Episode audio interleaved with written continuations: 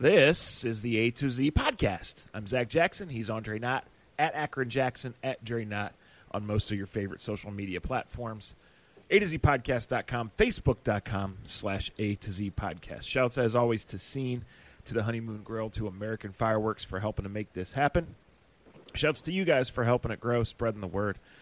Uh, we have a lot of fun doing this. Um, frankly, a lot of you listen because you're Cleveland sports fans in in some regard, and it's a pretty fun time with the way the Indians have played, uh, and with the Browns, you know, uh, certainly being the off-season champions and having some real talent. I am in Westfield, Indiana, which is where the Colts have training camp. We're about three hours from the start of the Browns and Colts uh, practices. Andre is back in Cleveland for a few more hours. Uh, and after the Indians play the Red Sox today, he and the Indians will be off to New York for eight days. R.I.P. Yep. Yeah. Not uh, MLB didn't do us any favors. Uh, but it is what it is. And as Tito said, we'll all be broke by the end of it. And that sounds about right. that's, that's right. Um, I want to start with um, some of the raw emotion that's involved in your job uh, over the course of a baseball season, and not just this one that's had extreme ups and downs, right? Um, there's some games and some weeks where the shit drags. Let's just be honest, right? And oh yeah, oh yeah. uh, you know, you have been fortunate that most of the time you've been doing this job, the Indians have been good, right? So, so that's the plus side. Um, that doesn't mean there aren't long days, long weeks, bad weeks, whatever. But I just kind of want you to take everybody through the the emotion of Monday night when Ugh. they they hit the walk off, you know, and they celebrate, and then Tuesday when they fight back after I turned the game off, quite frankly, Right. and right. then Frankie, who is so good and so smart, you know, makes the brain fart that he regrets, Right. obviously, and and who knows if that actually cost him the game, but uh, you know, it it it was really a play that you don't see him make. So just kind of take everybody through the. The roller coaster of this these last few hours, and, and shoot, I forgot about Sunday's game where they went on a walk off grand slam, or not a walk off yeah, grand yeah, I was, slam, gonna, I was, a tenth inning. I was going to say it's deep. Yeah, I was going to say it's deeper than the last 72 hours. It's hell, it goes back a week. Um, you know, we've all said that this stretch would, would define who the Indians are. Um, if you go all the way back to just when they start facing Texas and you know when they got done with Kansas City and they got done with the bum run, is basically you call it with all the bums. Uh, knowing you were playing Texas, Anaheim, uh, you know, then you had to go play Minnesota for four. Then you come home to have the Red Sox here, and they go like we all knew this was going to be something, but it's and then you throw in the trade deadline, you throw in the Puig factor, uh, losing Trevor factor. There have been a ton of emotions the last two weeks, week and a half, and for the most part, I'd say I'd say all completely the team has dealt with it great. Um, I will say this: I, I question how emotionally you how long you can ride this emotionally because there is a lot of emotions, and basically, even Rocco Baldelli, the manager for the Minnesota Twins, said this last night in Minnesota, or said this last night in Milwaukee. Um, at some point, you just hope you get a normal game that spaces out and that every game doesn't feel like it's the seventh game of the World Series. Before about a week and a half now, the Indians, every game, it seems like um, every pitch matters, every moment matters, every little mistake matters, every guy that doesn't drive a guy in matters. Um, and it's fantastic when your team comes out on the good side of it, uh, but it's a punch in the gut when he doesn't. And even when you do win, um, it's it's just a little different when you you know it's, it's nice to go into some eighth innings and ninth innings, and you're up eight or you're down six or you're down seven, uh, and I don't play, so I can only imagine what it's like Right. mentally for like a guy like Roberto Perez. I know from from our standpoint when we're mentally putting stories together and mentally trying to space things out and trying to figure out and remember, you know, different storylines. It's it's a grind. I'll admit right now, it'll take a lot of coffee to get through the next twelve hours or, so. Um, but it's, I mean, you live for it. This is much better than last August when you just got new guys and you're, you know, you're just trying out new toys. Uh, you know, wait until October one gets here. Uh, the Indians aren't going to have that. They're not going to have that pleasure. That luxury is not going to be here. Um, you know, even you know, waking up today, yesterday sucked. Uh, and, and you're right. The the air was taken out of the, the balloon last night. You know, when when Frankie tried to spill dirt. Um, baseball is one of those weird sports, and I no, I, I look. Base, baseball is a lot like life. I refuse to have disagreements with people about what's right and what's wrong on a baseball field. Um, I think a lot of times it's easy for the guy, and, and no offense to anyone that I'm saying, I'm saying this, it's very easy to sit back to the guy that can never that can never hit the ball off the tee, and just read books and, and, and listen to Tom Hamilton and what's the right and wrong things to do in baseball. Sure, there are things that you should and should not do. Frankie probably shouldn't have been trying to steal third base last night. But if he does steal third base and they win the game, everybody pats right. him on the back and tells him, "Great job, great instincts." I think that's the one thing I hate. You know, like Mike Freeman tries to bunt. I hate even bringing up the word bunt. Some people don't like bunting. I get it. I'm not the biggest fan of it, but I'm not a I'm not an absolute. Sometimes it works. Sometimes it doesn't. Um, if you told me absolutely, if you never bunted again, that you would score runs every time a guy got on first base or second base, then I would agree with you and say, okay, you shouldn't bunt. But that's not the case. Sometimes they work. Sometimes they don't work. Sometimes you know. Sometimes you swing and miss. Sometimes you hit the ball out of the ballpark. Um, baseball is a it's a hard sport to break down. Uh, and Frankie was beside himself last night. He thought he saw something. He thought he was going to make it. The way he saw it, if he gets to third, it makes them pitch to. I, I get where he was doing. It was a mistake. He was thrown out. Unfortunately, he was. You know, and it's, he had a right-handed batter up. He figures he gets a good jump off the pitcher. Their catcher doesn't have a great arm. Doesn't have great. Doesn't have a great pop time. Those are all things going through his mind. His thing is, if I get the third, or if I get him to throw it away, the game's over, and we and we, we move on uh, and we save our legs. Like you said, like from the night before, he said Carlos Santana saved our legs more than anything else. And I got, I don't know if you play video games, you do anything else. And I'm not saying Frankie's, Frankie would ever agree to this, but I think at some points in times when you, and this is the difference, that we always talk about marketing baseball, football, and basketball.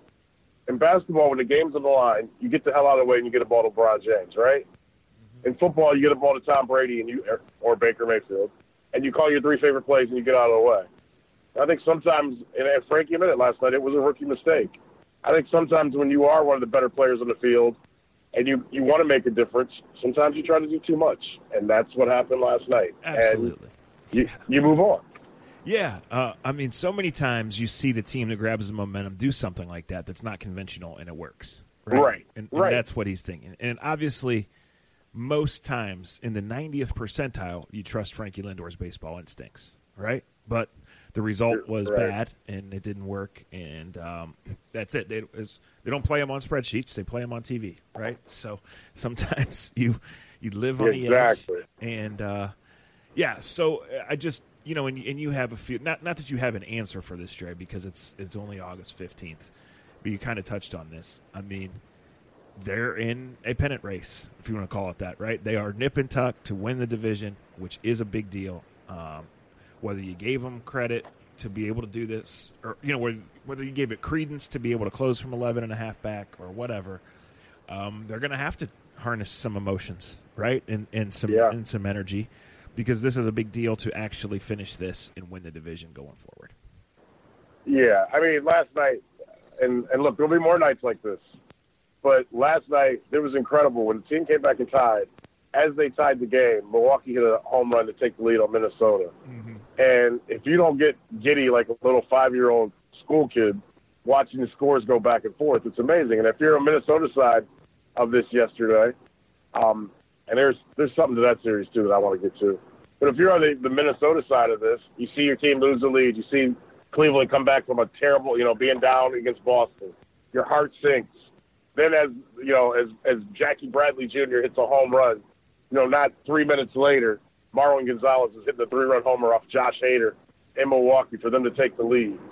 I didn't love it because of what side we were on last night, but God, if you're if you are running MLB, with the last 24, 48 hours, the last five days, what the Indians and Twins have done, that sells baseball. That sells the pennant race. That is that's beautiful. I mean, the emotions that ran last night and we're going to have it probably six, seven, eight, nine more times if you can deal with it.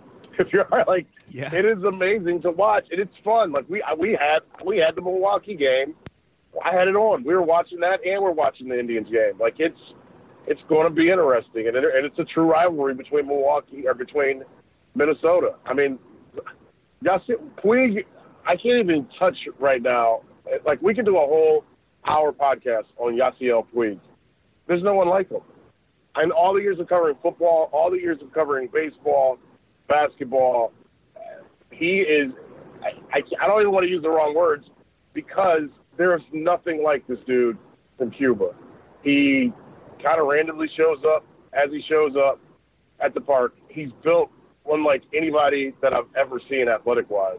I mean, he's huge and strong, but and but his teammates love him. Friday night after the Indians beat the Twins to tie up the division, and he became the guy that was waving, and he became enemy number one in, in Minnesota. It's beautiful. He's been with the team a week, and Minnesota Twins, the fans, players hate him, and he loves it, and he destroys them. And I mean, and it's like he's the perfect guy you want in this situation. Frankie can stay Frankie. Frankie doesn't have to, you know, Frankie can still smile. The pitchers can still be, be the pitchers. And they got the perfect foil in Yasiel Puig, a guy who's just been here a week. And basically, he's got red hair. He's probably in Miami right now, so we meet him in New York tomorrow. and he just pisses everybody off.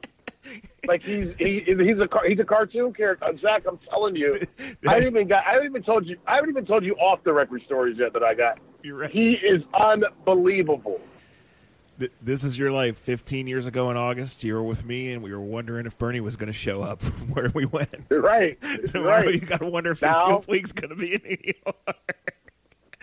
And he usually, and usually by the time they, you know, they're off first pitch, he wanders in and he's ready to go. he like literally, like after the game on Friday, he sits in nothing but the smallest underwear you can imagine, and and in the middle of the clubhouse, has dinner, and and if you think I'm loud at midnight after about 15 beers, you should hear him after none. Like he just takes over the room, makes fun of everybody, laughs, hugs, yells, screams. Uh, he is. Uh, I. I. Uh, put it this way: there are times where I'm like, man, I hope they can sign him to a two-year deal after the season. Then at other times, I'm like, this is the honeymoon stage. Let's let let's let it let's let it ride. But he's he's the perfect dude to be in, in the middle of this of this pennant race because he gives a little extra juice to you every single day when he walks in the room. I got to say, as someone who generally listens but has made a point to watch more of late, you know, when available, and obviously this has been my busy time. Um, the big hits that have won the game speak for themselves, but some of my favorite plays, Dre, are when he gets to throw the ball, right?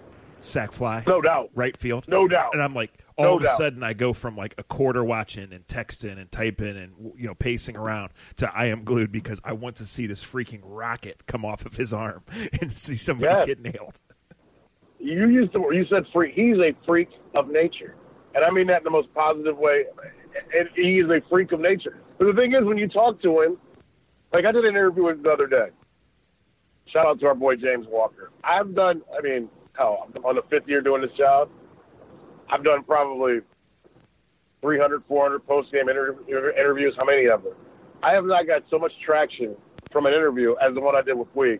I mean, I got text messages and calls from people I haven't talked to in years, like professionally, guys I just played baseball with, guys I just went to school with, you know, and they're all like, "Dude, that interview with Puig was unbelievable. Like it was unbelievable to get to know because everybody has this stigma against him or about him. We've all hear stuff, right? We all mm-hmm. read stuff." And I just asked a simple question of where does this come from? And he starts talking about taking mangoes, and throwing mangoes, and chasing horses, and and like I'm literally standing in the field, my mouth's a gap because I'm like, this dude just really just saying. He just plays with the joy of a young Cuban kid chasing chasing monkeys and and, and a horse. Like he is the wild horse. He is. Unbe- I got to admit, these two games that they played without him, we miss him already. Like you just misses just everything about it because you never know what he's going to say or do. Um, it's something else. It's gonna be it's gonna be something else to see this dude talk about me in New York for a week.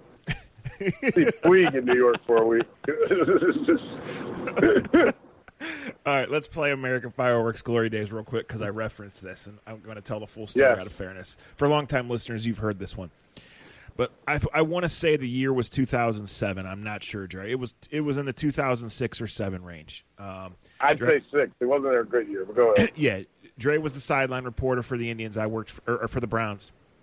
Uh, I worked for the team, and we had, I believe, a Saturday night preseason game in Green Bay.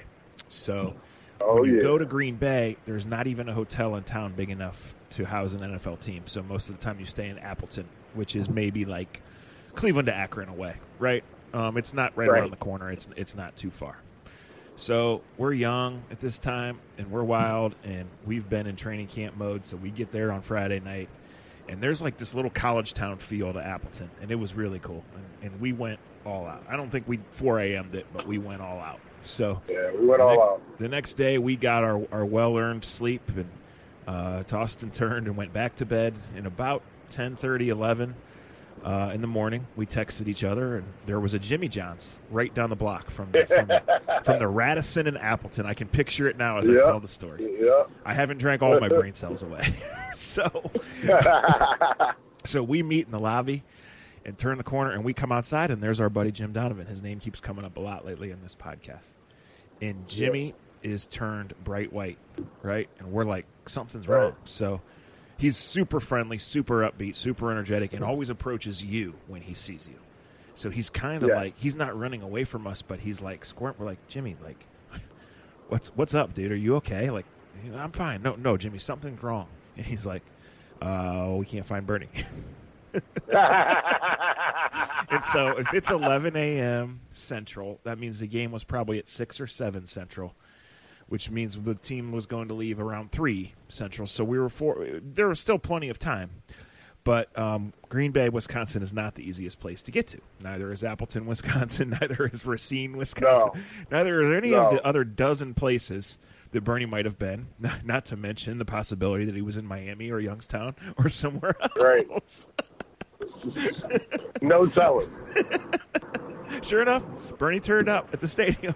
The broadcast went on. He wore his nice jacket and his Nike Air Flights from '93, and the show went on.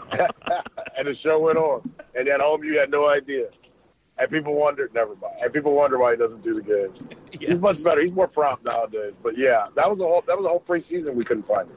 Yeah, Seriously, that whole preseason you couldn't find like you. And then he would tell you, bro, watch you at STO, man. You keeping me up on the team. And he'd be like, that's how you prep. And it was pretty much that was how he prepped. He prepped watching uh, training camp daily. he did. Uh, that was how that was how he got ready for each and every game. That is a true. That and he and Zach didn't leave anything out of that story. That uh, it was. It, it became a nightmare for WKYC at times trying to keep up with the old 19. Uh, but every how many how many guys did they put on now? I didn't watch the whole broadcast from last week. Um, Um, I saw I got some I got of screenshots of, of Bernie and Dustin together. I guess they're they're kind of uh, doing the sideline together, but you know I don't see the broadcast either. And and frankly, the next couple games I will DVR and go back and watch. The first one is so meaningless. I, I'm, I'm not going to do that. You know what I mean? I agree. So- The only ones that matter are this week and next week. The fourth Yes. one is a, is a dud too. To be Yeah, completely and- honest. And you know, um, where I am now, I'm not sure the starters are going to play much more on Saturday because I believe, as, as I've said, going back to when this was announced in the spring, I believe these next two days are the two most important days of training camp for the Browns. Uh, No and, doubt. And we we know Freddie has established the long practices, the full pads, the physical culture that he wants. Um, he's pretty much said in no certain terms. Uh, we're not going out. We're not. We wouldn't waste our time going out there if we were going to have speed anything. So it's not going to be full killing guys to the ground. Um, they're going to be conscious of the fights and stuff that always happen in joint practices, just because guys are pissed off and they're tired and they finally get to see another helmet and another jersey. But uh, they're going to get some good work. Um, you know, Beckham and Landry have not done much in the in the practices back at home. I would expect them at least one of these two to be full go. Um, the, you know, a really good Colts offensive line against a really good Browns D line.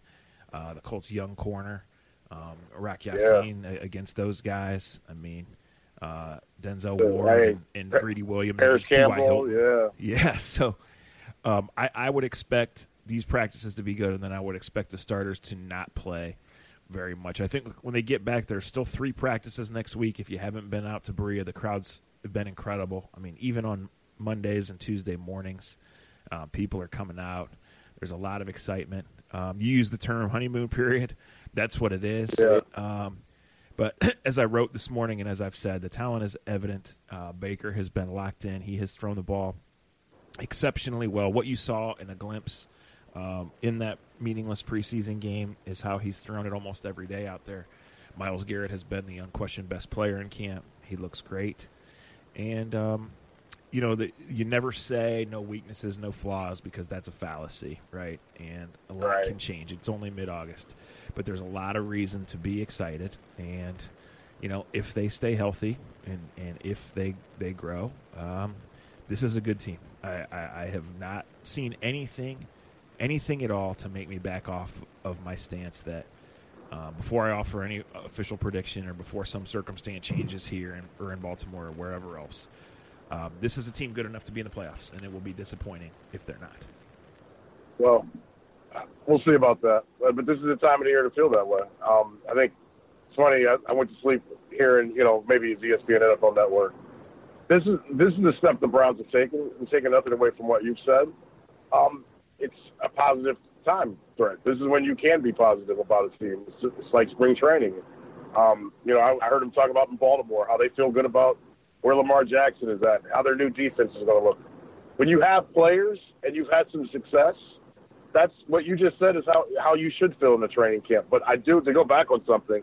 I do feel like the next 48 hours are probably the most important 48 hours out of Browns' first half of the season because you're not going to get competition like this anywhere else. No. Um, you're going against a team that made the playoffs to surprise people. You're talking about playoffs, but they're going to find out over the next two days how a playoff team practice, how they went after each other. Uh, you're not going to see Andrew Luck. Um, you're not going to kill each other, but you're going to see the work that it took for that team to turn itself completely around in one year. Um, I, to me, I would pay a good ticket if I had nothing else to do. I would pay, I would pay a decent amount for a ticket to watch practice today. I really would, I, because I think you don't get a chance to watch two NFL franchises really practice against each other. I know more are doing it. Um, I think it's a smart thing to do uh, because let's be honest, anyone that's ever played football, when you practice against the same guy and you block the same guy, you rate, you cover the same guy, it gets monotonous. You know all their moves, and it gets Right. old, and your work le- and the work level gets boring, and you don't get better after a while because it's just all right, dude. Let's get through this period. Let's not hurt each other. That's you're right. natural. You're, That's you're what so happens. exactly right, Dre. Even the most focused, locked in of guys goes through a period where it's get through it rather than thrive. Right. It's, Right. All right. I'm Right. gonna really go hard because I know this drill. We do it every single day, and I know we're only in for four snaps. Whereas now you Yeah. got somebody against you. Every single drill from the very start is competitive.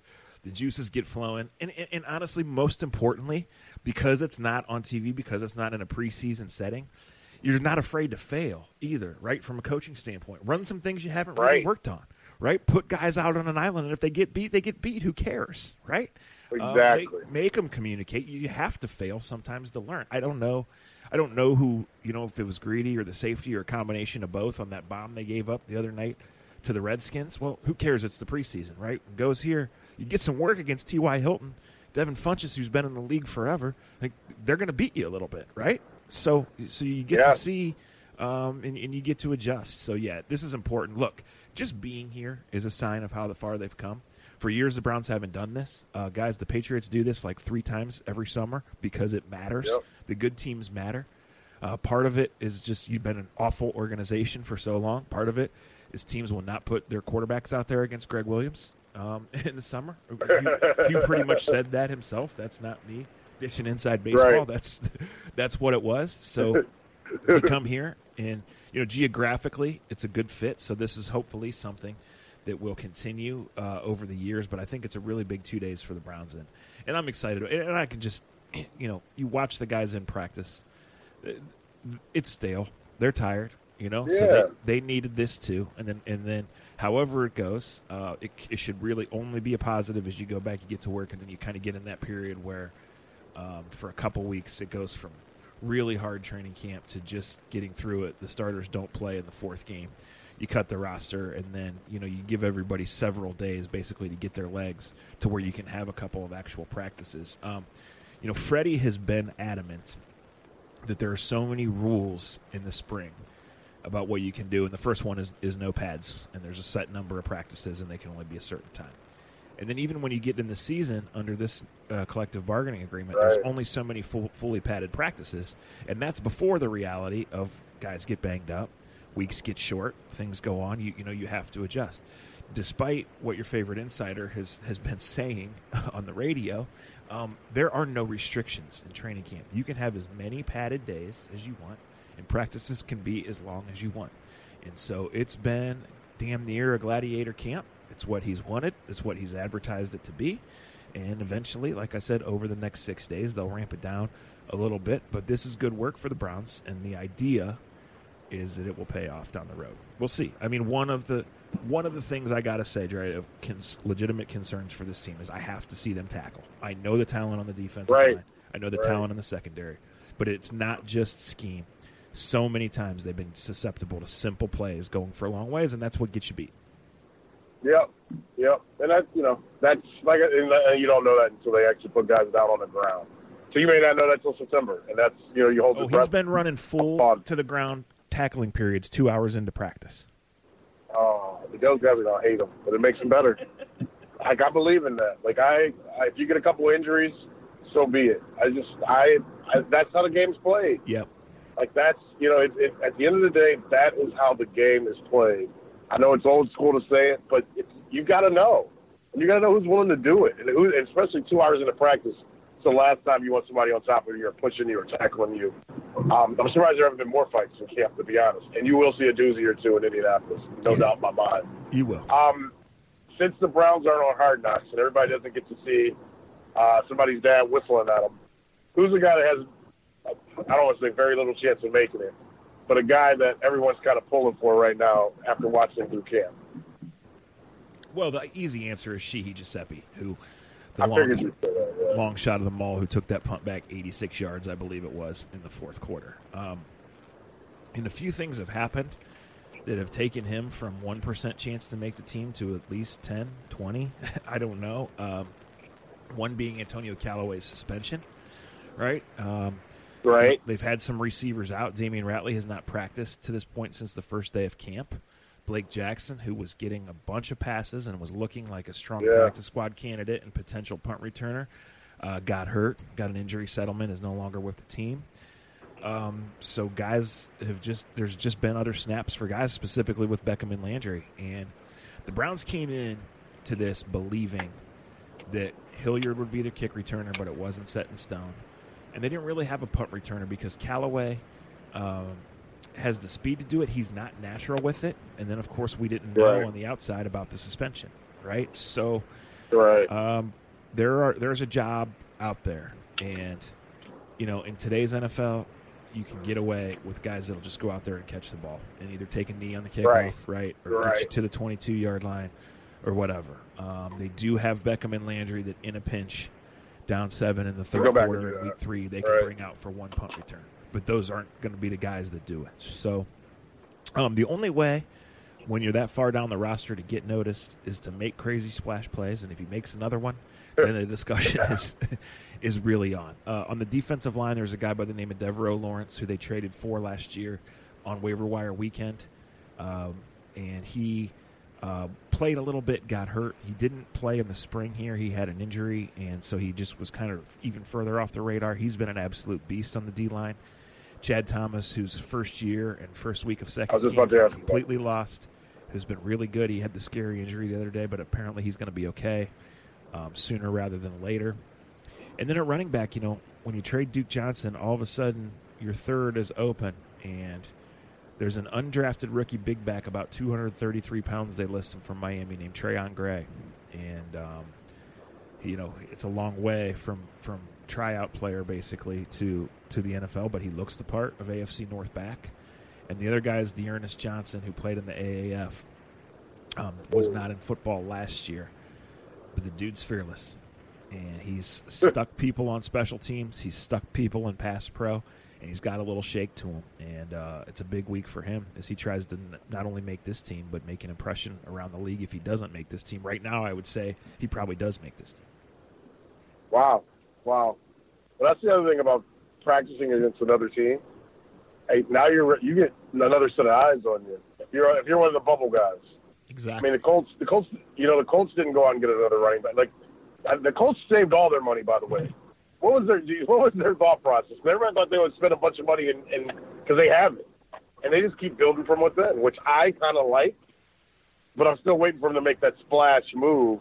You know what I mean? Like, like I thought they would do something else offensively or defensively. They just haven't done it yet.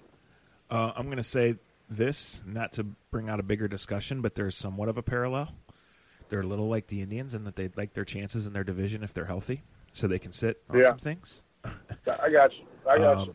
And they just believe they just believe strongly in Chris Ballard and what he's doing. And, and, the track record is that when Andrew Luck's healthy, they're a playoff team, right? So they feel like if they can right. Draft and build from within, and then kind of save for that one move, um, you know they they were certainly thinking about trading for Khalil Mack It didn't work, right? Right. Right. I think they have their number one receiver in T.Y. Hilton, and they think maybe that eventually Parris Campbell can can can become that. So, yeah, um, they they just they have their method of doing it, and um, you know they paid Andrew Luck 140 million dollars.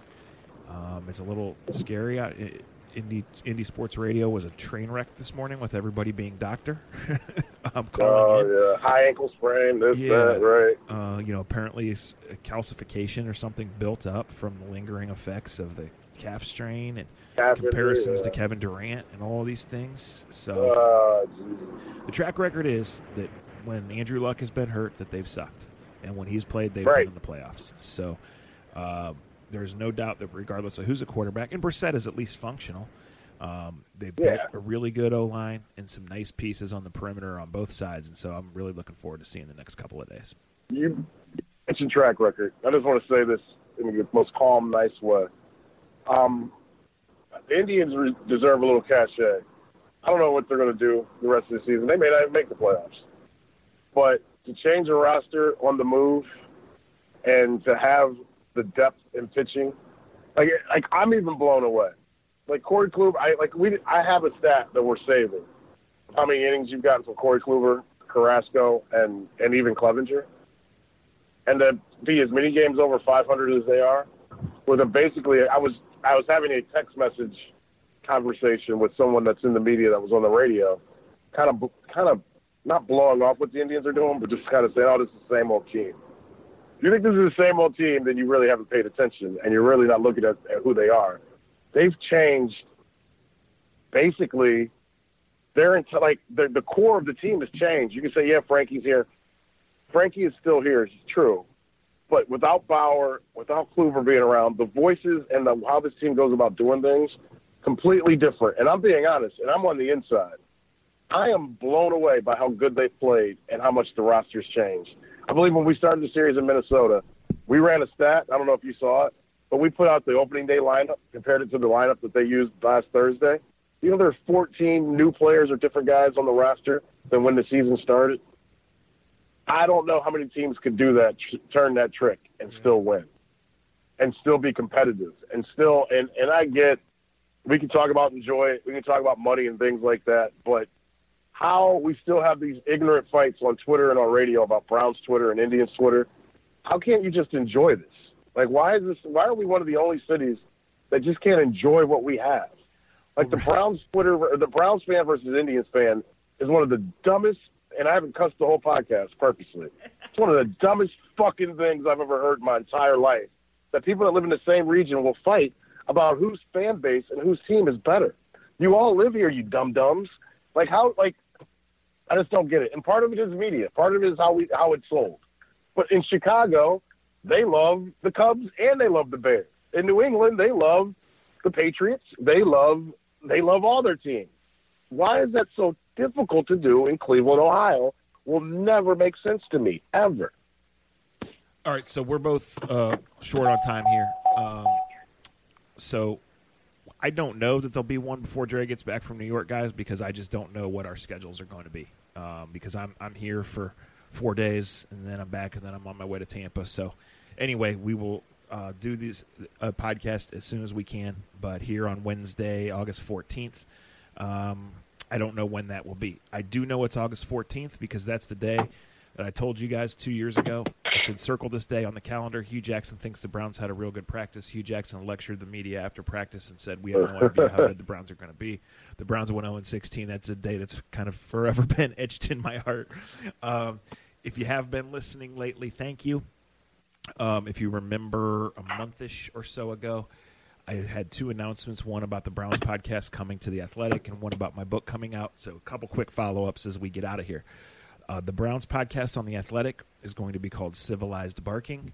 It will launch at the end of the month. It will be a twice a week format. Um, exact days, exact format will sh- will be a little bit in flux because um, obviously the first week or the last week of the preseason is different than the first week of the regular season. They have a Monday night game, week two, right off the bat things go on. Right. It will be behind the athletic paywall, but the plan is right now for when it starts, at least one of the two a week will be available on iTunes. So full details on that when we get going. I've been in some meetings, and we're going to do some stuff next week to have it revved up for that last week of August, that last week of the preseason.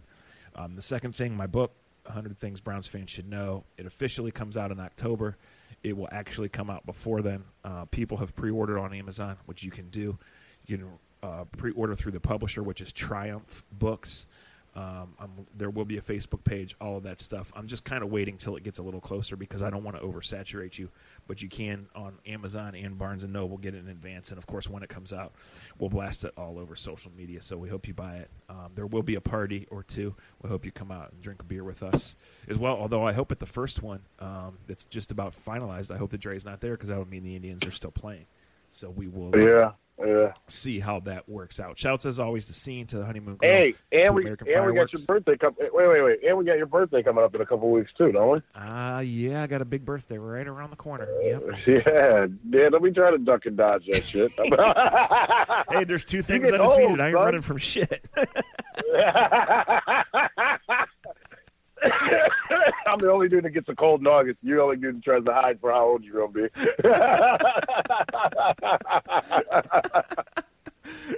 oh shit! Oh yeah, he's getting older. Friend, go ahead, tell all people all the great stuff. My my friend texted me the other day. She goes, she sent me pictures of her kids on the first day of school. and she said, she said, for your birthday, I want to see you do one of these first day of school boards. My name is Zach. I like donuts and texting 28 year olds. Pretty accurate, man. She knows you know. Pretty accurate. Yeah, you're gonna find an Imagine Dragons concert. I'm telling you, it's right, it's right in your wheelhouse, young man. I know enough fucking weirdos already. He's Andre. I'm Zach. We'll talk to you next time on A to Z. Konnichiwa, you young motherfucker.